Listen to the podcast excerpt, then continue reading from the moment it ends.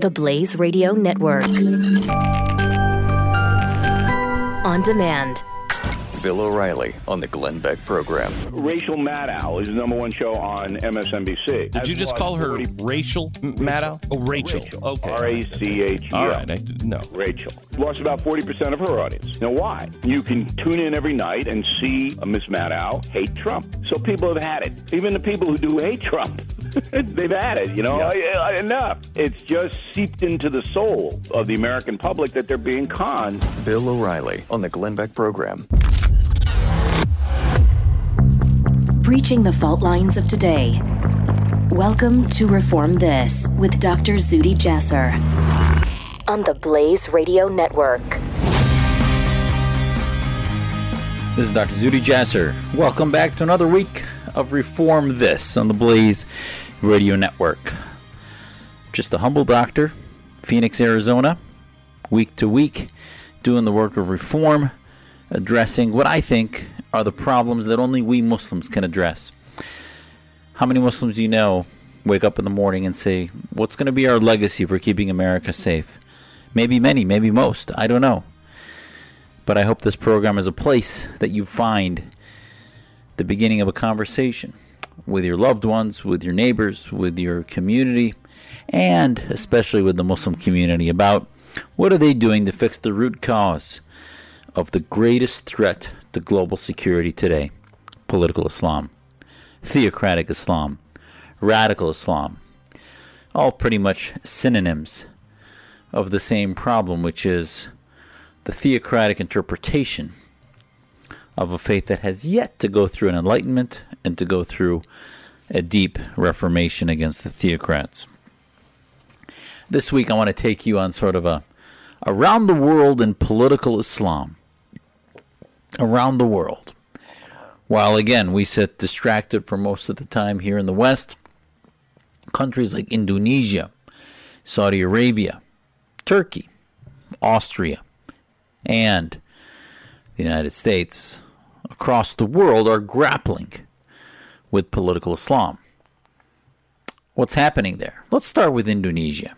Indonesia is a secular country based on its constitution, the only Muslim majority country, uh, possibly other than Tunisia right now, that at its core has a national identity rooted rooted in the separation of mosque and state, but yet is over 90% Muslim.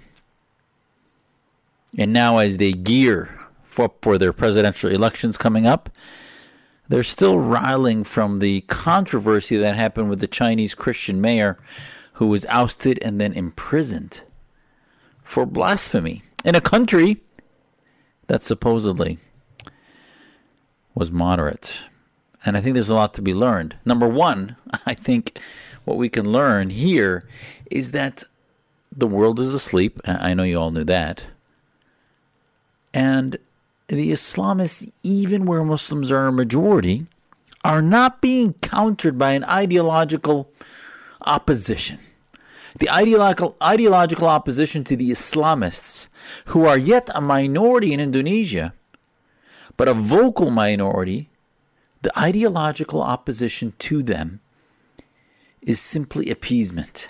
Even within Muslim countries, it's appeasement. And let's talk about Indonesia, and you'll see why appeasement is even the response within the Muslim community, let alone here in America, France, Austria, Denmark, Finland, in the West, where there's a lot of guilt feelings, a sense of inferiority because of colonialism and all the other nonsense that that the Islamists like to push down our throat in their offense, while we continue to play defense as if we have something to be apologetic for, which all too often the left especially feel the necessity to do. So in Indonesia, they start talking about campaigns. The current president, Joko Widodo, wants to seek a second term, and yet there's a large group of loud Islamists protesting, and then ultimately ended up in the defeat of the Jakarta mayor on blasphemy laws in which he was indicted. They thought it would be dismissed after he resigned, but then ultimately the governor of the area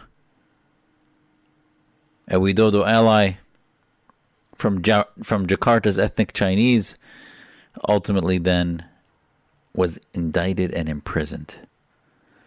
Also known as Purnama, this case basically centered on the fact that was he deceiving people? He even quoted from the Quran himself and said that to say that Muslims should be not led by non-Muslims showed how Islam had crept into politics in the officially secular country. So he basically was citing the Quran to tell his constituents who were 90% Muslim that Muslims can be led by non-Muslims. So what they did was they turned it back on him in an offense and said that he was misinterpreting the Quran and actually using it to incite blasphemy and to ruin the interpretation of Islam. That's exactly what Islamists do. I've covered that case a few uh, a year and a half ago when it happened. And yet, any action against this Islamist enragement against Purnama and others at the time, and still to today, is blasted as anti Muslim, is blasted as Islamophobic, and is blasted as un Islamic. The president now is trying to deal with this. According to the laws in Indonesia, mosques actually cannot be used, religious facilities cannot be used for campaigning or political endorsements. He has a double digit lead against the Jandaras party, Subianto. A retired general is expected to run a second time against Widodo in 2019. Now, there are some hardline Islamic groups, especially the ones that brought about this blasphemy case last year. And there have begun the instigation. This is the classic Islamist method, which is to incite on social media that the president is not actually Muslim and is a descendant of ethnic Chinese because of his relationships, because of his interpretations of moderate Islam and a separation of mosque and state, which actually runs at the core of Indonesian constitutionalism, but that doesn't matter. So the only way that the Islamists can win is by lying, deceit, and claiming that their opponents are anti Islam.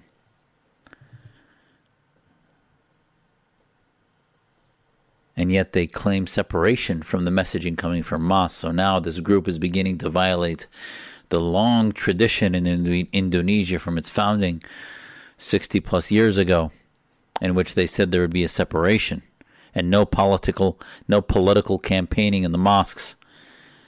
And now ultimately he is saying, the head of the Conservative Party is saying that he has nothing to do with what's being said in the mosques. But as some have said, if the hashtag and the movement works for you, why not use it? So there's sermons going around saying that in Indonesia it's the duty of Muslims to try and replace the current president who's betrayed the country and betrayed his religion. They accuse Widodo of selling the country to foreigners and empowering communist and deviant religious sects. Now, even though the law says there's no campaigning, reports have said there's unfortunately very little they can do. I mean, how else when they're constantly running defense? You see a ethnic Chinese Christian governor now serving time for blasphemy using a modern interpret moderate interpretation of a Quranic verse. How does that happen in a state where the majority tells you that was not supposed to happen? And yet it did. So, the message to all of you in what's happening in Indonesia, the message to all of you where are the Muslim voices in Indonesia? The ones that have a nationalism in which to embrace, in which they can reject this movement, to go into the streets and lift up the voices. And those voices exist. The NU, the NU I've talked to leadership of them, including a, a, an organization based in the United States called Lib for All the former president of Indonesia at the turn of the century, Abdurrahman Wahid, and some of his colleagues now. Abdurrahman Wahid passed away, but he was a moderate president, worked closely with the NU, a, a Sunni Sufi order that accepts and embraces Indonesian nationalism, separation of mosque and state, and rejects the Hamas version of the Islamists, the Muslim Brotherhood ideology of the movements I've been telling you about. But yet, if you look in Indonesian media, there is some messaging to push back. It needs to be highlighted not only there, but globally. The NU at least those pushing back to maintain the secular state of Indonesia, to maintain a pushback against the Islamists, need our support, need our platforms, and we need to begin to augment the voices of interpretations of Islam that are rejecting the Islamists that still are a minority in Indonesia. And yet, we're beginning to see a debate happening led by the violent, radical voices of Islamists that are telling those who do not adhere to Islamism that they're not Muslim. So they're basically doing takfir, calling them kafirs or infidels, separating them from the religion, calling them apostates because they reject the Islamization of politics and the state. This needs to be fought by every Muslim within our own countries, and the voices need to be augmented. That's the only way to defeat this. We should all be able to, just as when Europe was going through its 30 years war, it spread from country to country to country. But the reformers knew who they all were. The modern interpreters of the Enlightenment theories knew who they were from country to country, and that created a bond. Yes, a lot of it ended violently, and I think that's where the Muslim world is headed right now. The Islamists will not go away peacefully into the night. They want power any way possible and they enrage by using social media. So instead of just defending ourselves, that we're, oh, we're good Muslims, don't call us non Muslims, don't do takfir against us. Instead of doing that, why don't we create an offense?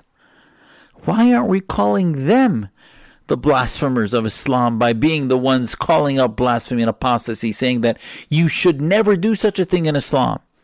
That free speech means the ability to openly reject God, reject Islam. There is no idea that deserves protection. Only human beings deserve protection to live in a laboratory where they can be free. And that Islamism is an abomination, theocracy is an abomination, and has failed every time. And we Muslims don't need to continue to be proven over and over again that theocracies like Iran, like the Muslim Brotherhood in Egypt, like the Saudi Wahhabis, over and over are disasters to humanity. Why don't we do that? That needs to happen. When we come back, let's look at reforms in Saudi Arabia as we do political Islam across the world. This is Zuhdi Jasser on Reform This. Reform This with Dr. Zuhdi Jasser. Breaching the fault lines of today. The Blaze Radio Network. Don't miss the Morning Blaze with Doc. What are you talking about? Of course you did. That, it's, it's what you do. It's your job. Thank you. Even if there was no funding for it, even if there was a dispute, a labor dispute, and there's no funding, and the bank is, we had no money to do it. I figured out a way to do this without raising your taxes, and we did. What? What? What? That's what you're. You're supposed to do. That's your job. The Morning Blaze, weekday mornings 6 to 9 Eastern on the Blaze Radio Network.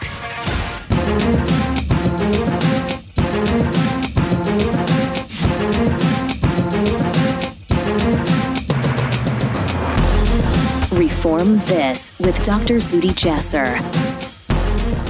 This is Dr. Zuhdi Jasser. Welcome back to Reform This on the Blaze Radio Network. Hope you're all enjoying your summer.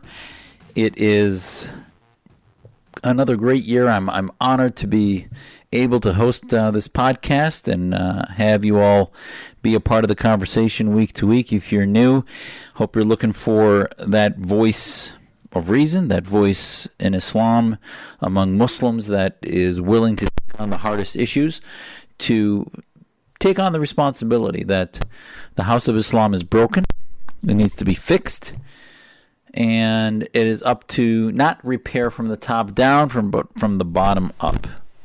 Bottom up repair. That's what we talk about here. I had the blessings to live in the United States, based here in Arizona, and uh, um, I can do this work that you just can't do anywhere else. And one of the most places you cannot do this is in supposedly the motherland of Islam, which is Saudi Arabia, where the Grand Mosque is based, the direction to which we Muslims pray five times a day. And yet that country remains one of the most draconian theocracies on the planet. That country remains a example of theocratic fascism, of being frozen in time, led by a single tribe that has empowered a Wahhabi fundamentalist militant interpretation of Islam that has very little chance at recovery.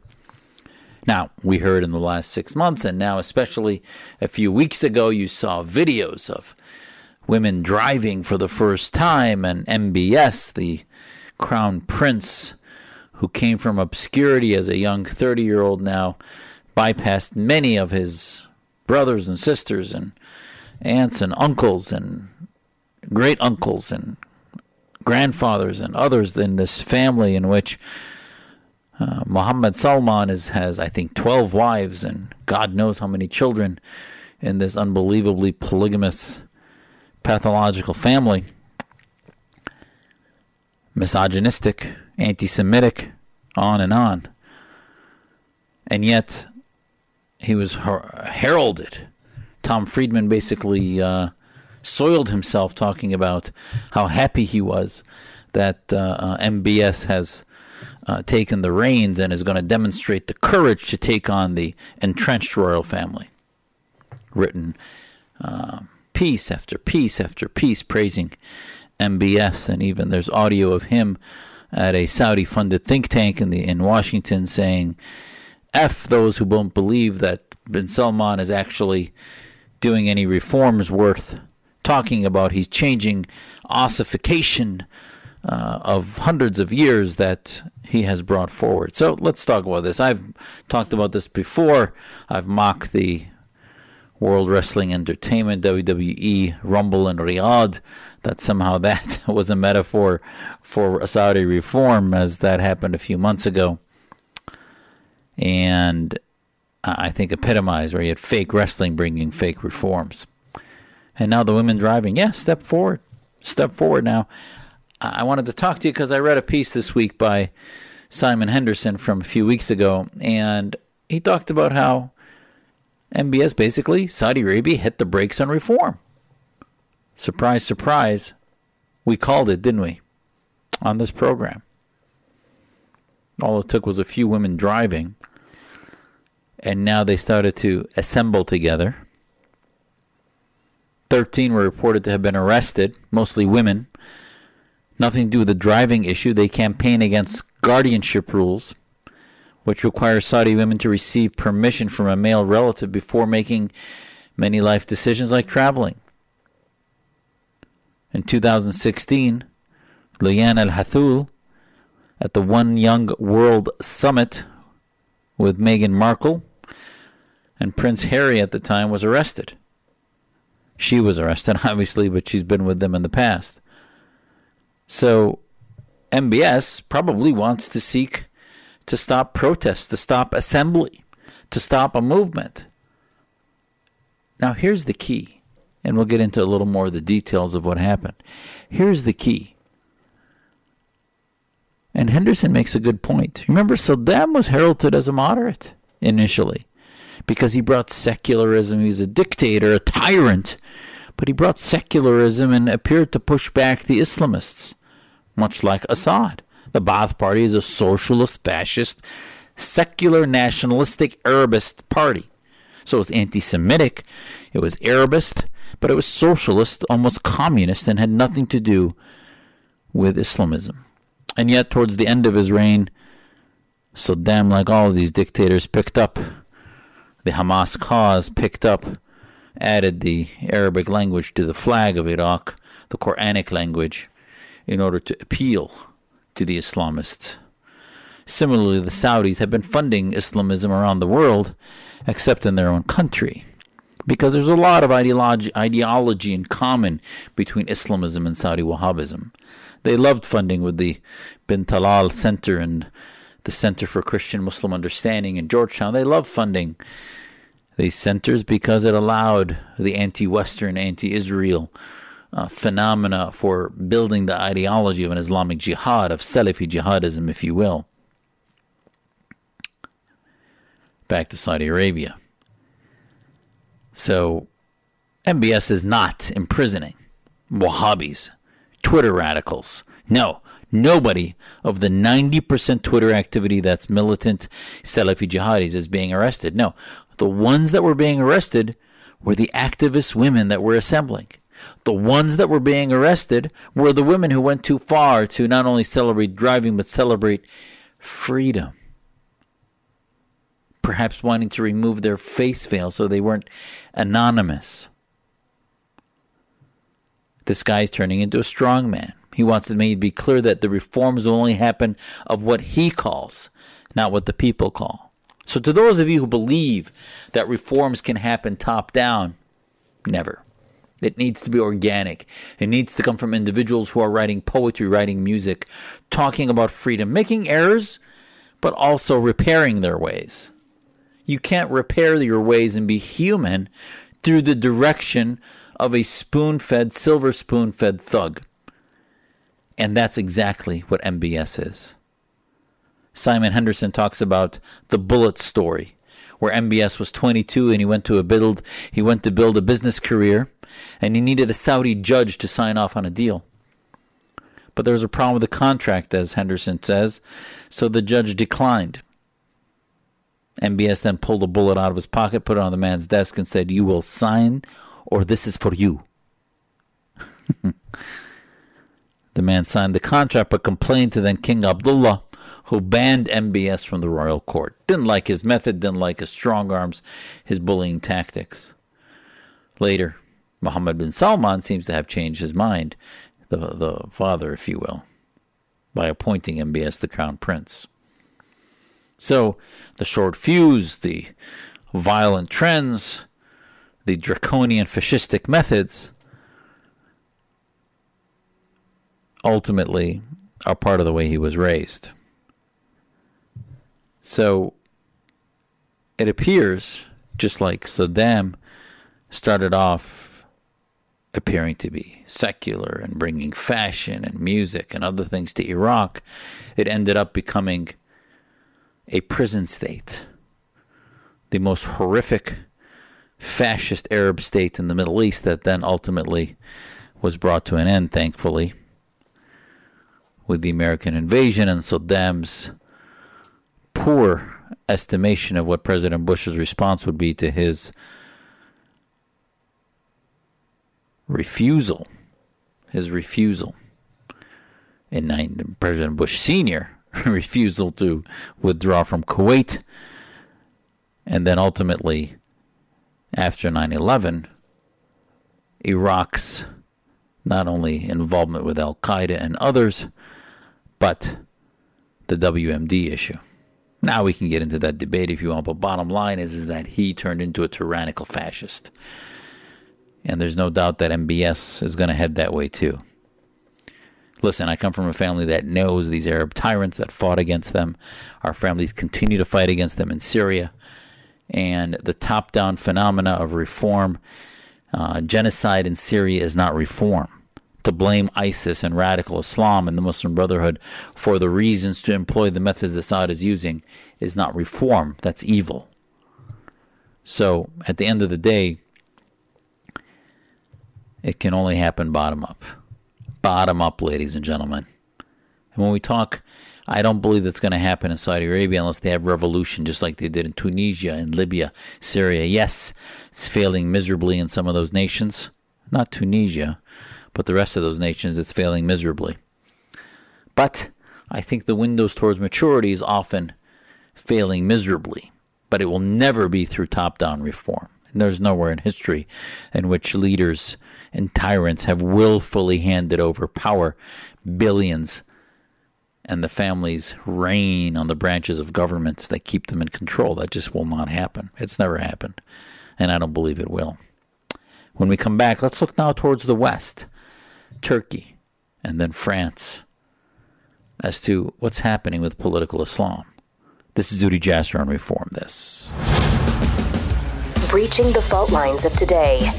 This is Reform This with Dr. Zuhdi Jasser on the Blaze Radio Network.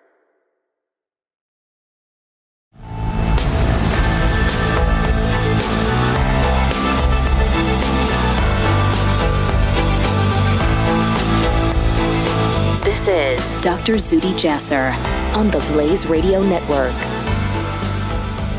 This is Dr. Zuhdi Jasser. Welcome back to Reform This on the Blaze Radio Network. So we're talking about where's the status? Where, what's the update on the conflicts and the pushback or the advancement of political Islam around the world? Talked briefly in the first segment about Indonesia, then Saudi Arabia's so-called reforms. Uh, remember, Saudi Arabia has declared the Muslim Brotherhood a terrorist organization. I'll Go back and listen to last week if you didn't hear it. Uh, I talked about why the Muslim Brotherhood should be a terrorist organization, is a terrorist organization, and we should designate it as such. But today, what's the West doing with political Islam? We talked a few segments ago, uh, a few uh, weeks ago, about Austria. In Austria, while some of this may may run south of our constitution, I do think there's some wisdom in some of what they've done. The Turks, as they've been doing deeply into the West, they've done it here in Baltimore, building the largest mosque in the United States under the unashamed, open auspices of the religious order of Turkey, of the of the religious arm of the Turkish government called the Diyanet, opened a Diyanet center in the suburbs of Baltimore to the tune of something greater than ten million dollars or something, and does those do those imams say anything against Turkey, anything against Erdogan, anything against political Islam, against the AKP, the the large centers, if you will? I doubt it. Who knows? Who knows what the ultimate goal is unless we shed a light on what these Turkish mosques and their foreign infiltration are doing. And when you look at the verbiage, coming from Erdogan's government, tell me you can't be nervous and shouldn't repulse from the fact that they're building Diyanet centers abroad. Well, we sat silent.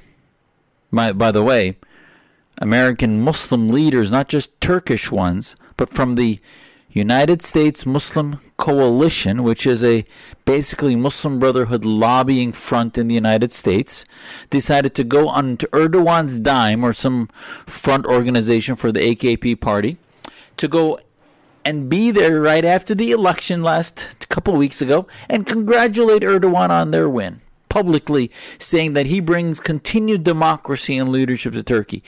And these are American citizens. American citizens. Naeem Baig from the Dar al Hijra Center in Northern Virginia, one of the largest mosques, and has produced a lot of the leaders of the Islamic Society of North America from that mosque. Is one of the main people quoted in the pieces talking about that. And I, as a Syrian American, can tell you if you look at one of the countries primarily responsible for radicalizing the Syrian revolution and empowering the Muslim Brotherhood, Jabhat al Nusra, and other radical groups, it is the Turkish government. So the chancellor in Austria, Sebastian Kurz, said the government is shutting a hardline Turkish nationalist mosque in Vienna and dissolving a group called the Arab Religious Community that runs six mosques. They use the 2015 law that prevents religious communities from getting funding from abroad. Interior Minister Herbert Kickl said the residence permits of around 40 imams that oversee Turkish mosques are being reviewed because of concerns about such financing. So, uh, more power to them. You know, the United States should have prohibited foreign funding of mosques a long time ago. Again, I always use the example of Shia radicalism. Shia radicalism exists in the United States, but because the flow of money from Iran into the United States was extremely difficult, if not impossible, because of the sanctions, the Shia population was much less influenced by radical Khomeinism, not obviously not absent, but significantly much less than the Sunnis were, and that's why Hezbollah did not complete operations in the United States for the most part, other than some examples. other than a few examples, while Sunni radicalism from ISIS to the Ikhwan, Muslim Brotherhood to Al Qaeda and others has been far too prevalent. So Austria is addressing this. Pieces are talking about it. So I was talking to you this week about political Islam and what's happening in its confrontation. Where are the Muslim voices confronting this? Where? So far, all we hear about is sympathies from American Muslims about Turkey. And yet, day after day, we are seeing examples and evidence that Erdogan is turning into a cultish tyrant, imprisoning tens of thousands of professors, torturing journalists, saying that people who disagree with him are apostates, doing exactly what Mohammed Morsi was doing with the Brotherhood in Egypt. And the opposition in Turkey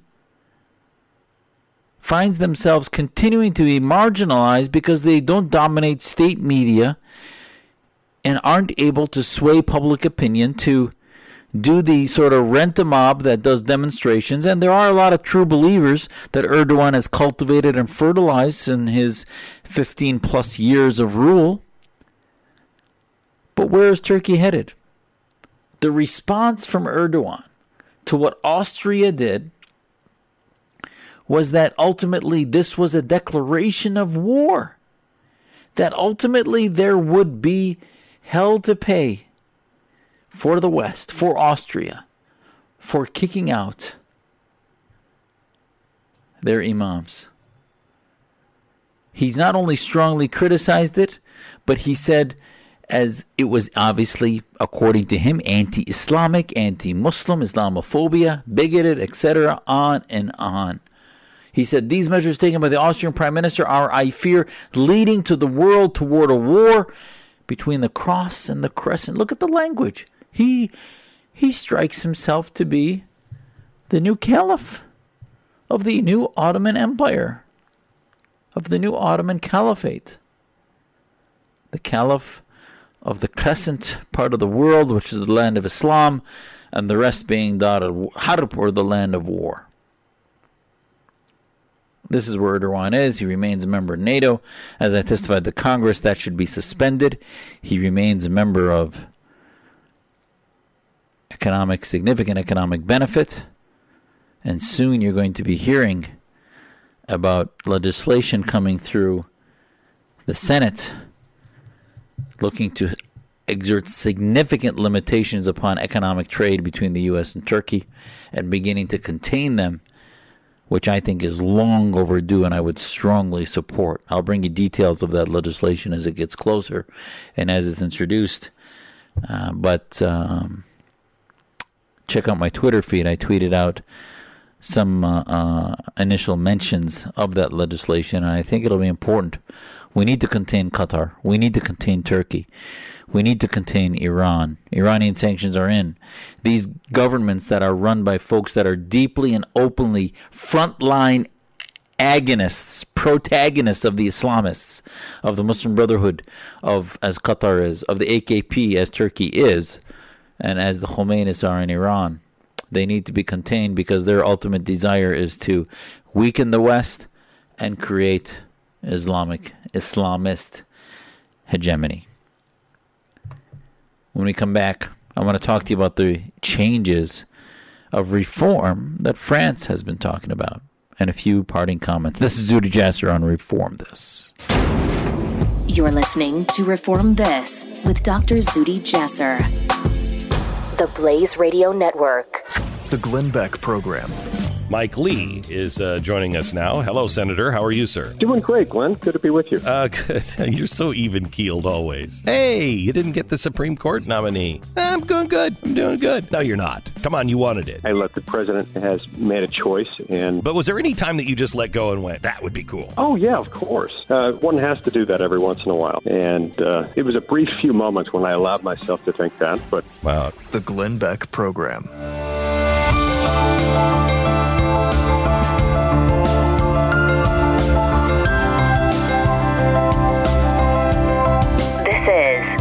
Dr. Zuhdi Jasser. This is Dr. Zuhdi Jasser. Welcome back to the last segment this week of Reform This. We're talking about pushback, offense versus uh, the repulsive encroachment of political Islam, Islamist movements around the world, from Indonesia to Turkey to Austria, France, and elsewhere. Now, what's happening in France? I've had my differences, as many people have, with Macron and some of his issues, but ultimately, something that is an anathema to the United States right now is the president in France has basically talked about addressing Islamic reform. Now, when we talk about that here in the United States, even President Trump in the campaign, or I think after, mentioned the word reform. And then I talked to you a couple weeks ago about how the State Department is looking at this, and all hell broke loose in the left saying that it's no business of this government getting into reform issues within a faith. And uh, my response was, wait a minute, this country was founded on fighting theocracy. This country was founded on being pro liberty. So, no, the government's not going to get into strains of Sharia and interpretations, but it is going to get into promoting those who believe in liberty. It is going to be getting into those who reject theocracy. It is going to be getting into naming those as enemies who promote theocracy. So, I think that's very American. Now, Macron is being much more open about it. Macron basically in power for a little over a year, has been struggling with more and more evidence of populations within that are militant. Now, we know that one of the leaders of political Islam in Europe and some of its pseudo modernizations, Tariq Ramadan, is finally having to address some of his behind the scenes duplicity that many of the victims some of whom have reported to be rape victims, one he admitted to having a relationship with, um, have uh, been uh, talking about ultimately addressing things that nobody else would. We'll see what happens. Islamists are all in uproar that Tariq Ramadan is being attacked because he is Muslim.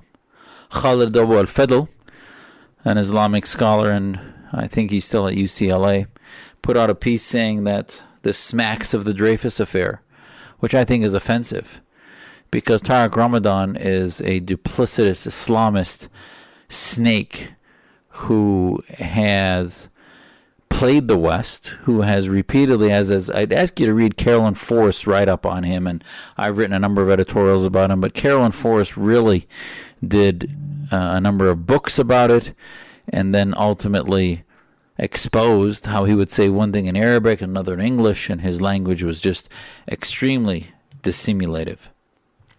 So, this is not just about Tariq Ramadan, but what is France doing against political Islam? And ultimately, I think Tariq Ramadan is a symptom of what's happening in France, a good symptom of improvement. He wants to replace or reform the Council of French Musliman or the French Muslim Council that was established in 2003 by former President Nicolas Sarkozy when he was Minister of the Interior in Jacques Chirac's central right government. Uh, the council has failed to assert itself as the voice, principal voice of Islam in France. It's been seen by many observers as simply prominent Muslim figures that get brought up to platforms when necessary. Um, but at the end of the day, presidential advisors, as it says in reports, even admit that the determined reformer involving himself, such as Macron, in the affairs of religion can be very sensitive territory. But he wants to root out, root and branch, overhaul with the funding of mosques, the training of imams, etc. He talked about his roadmap for Islam in France with academic and political figures in the Arabian Gulf and elsewhere, and we saw a little detail about what was actually discussed. So, you know, hats off to Macron because, first of all, he's not just talking about radicalism, he's talking about radical Islam. He's talking about political Islam. He's talking about the rejection of laïcité, the rejection of French nationalism. So that's the problem. And they're finally getting it. David Cameron, Prime Minister Cameron in, in, London, in England, used to talk about muscular liberalism. And the Islamists responded by saying muscular liberalism is a jingoistic term that is about colonialism, that is about taking away the influence of Muslim populations, which is complete nonsense. Liberty should be advanced as the offense against political Islam. Liberty, muscularly, is muscular liberalism. That's what's missed. Some of the European leaders are addressing it. Cameron lost, left as a result of Brexit. And now you have Theresa May, who I think was very weak on, on Islamism before getting in uh, to uh, position. Now she's been strong on calling out radical militants, but has yet to really get a voice on Islamism. One of the Islamists that were Brotherhood sympathizers gave Macron a, a, scathing mockery as France's new Sun King, a reference to not only Louis XIV's notorious vanity, but the monarch's calculated persecution of a religious minority, the Protestant Huguenots. The blogger Arumi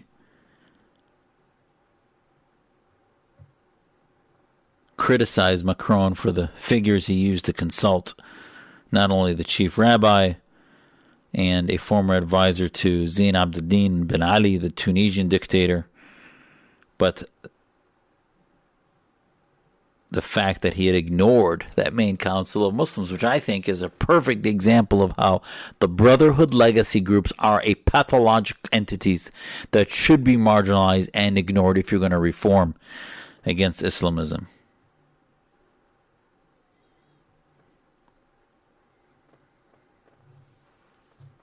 So, no, the answer should not be what the old dictators in the Middle East had controlling Islam in their states. And I hope that's not what Macron's talking about, not as a top down reform, but as a bottom up one to bring in diverse voices from the left and the right of of lay Muslims, of Muslims that know their scripture but yet reject the Sharia Islamization of the Islamist theocrats, that reject the identity of the Islamic states, the jihadist identity of its movements, and can embrace the ideas of our Muslim Liberty Project and of our, especially of our Muslim Reform Movement. The Muslim Reform Movement has a declaration that's two pages. Those would be the principles that I hope a Trump administration that looks at creating a commission on radical Islam can begin to put together as the Western leaders, rather than these exaggerated impacts of pictures around tables with Trump sitting down and all these other things that are capturing the attention of the West about things President Trump hiccups or says or doesn't say. How about looking at some bigger problems and what's happening in these four years, maybe eight years of the Trump administration? What's France doing against political Islam? What's our response to that? I think a lot of it's good, some of it's bad, but it needs a conversation. What's happening in Austria? Are we talking about it? In Austria, they said pushing back against not only the Turkish infiltration of foreign mosques, but political Islam.